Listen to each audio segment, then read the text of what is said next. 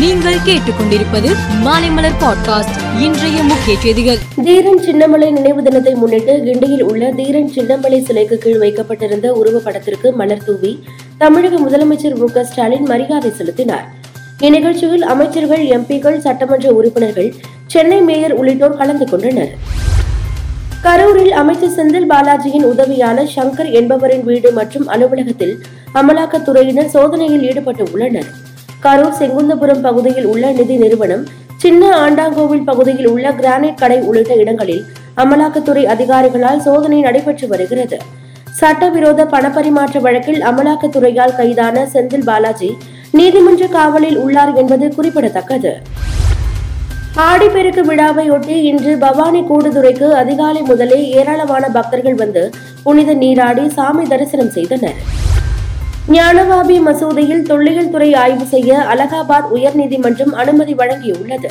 கீழமை நீதிமன்றம் வழங்கிய தீர்ப்பை உறுதி செய்து உள்ளதால் ஆய்வு இன்று தொடங்கும் என எதிர்பார்க்கப்படுகிறது. மத்திய அரசு பணியில் இருந்து ஓய்வு பெற்ற உறுப்பினர்களுக்கு மாத ஓய்வூதியம் குறைந்தபட்சம் ஒன்பதாயிரமாக உள்ளது. இதை அதிகரிக்க வாய்ப்பு இல்லை என மத்திய மந்திரி தெரிவித்துள்ளார்.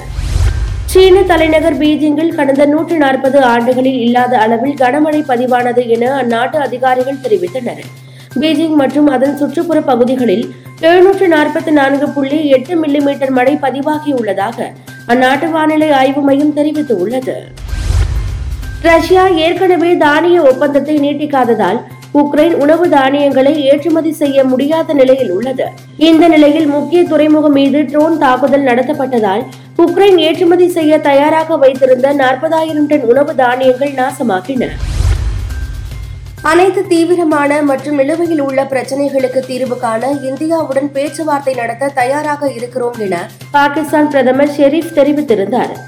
இந்த நிலையில் இந்தியா பாகிஸ்தான் நேரடி பேச்சுவார்த்தை நாங்கள் எப்போதுமே ஆதரவு என அமெரிக்கா தெரிவித்துள்ளது. சமீபத்தில் நடந்த ஆஷிஸ் தொடரில் ஆஸ்திரேலியா இங்கிலாந்து ஆகிய அணிகள் தலா இரண்டு வெற்றிகளை பெற்றதால் அத்தொடர் சமனில் முடிந்தது. இந்நிலையில் ஆஷிஸ் தொடரில் மெதுவாக ஓவர்கள் வீசியதாக ஆஸ்திரேலியா மற்றும் இங்கிலாந்துக்கு அபராத தொகை மற்றும் உலக டெஸ்ட் சாம்பியன்ஷிப் போட்டிக்கான அபராத புள்ளிகளை ஐசிசி விதித்துள்ளது. மேலும் செய்திகளுக்கு மாலை மலர் பாட்காஸ்டை பாருங்கள்.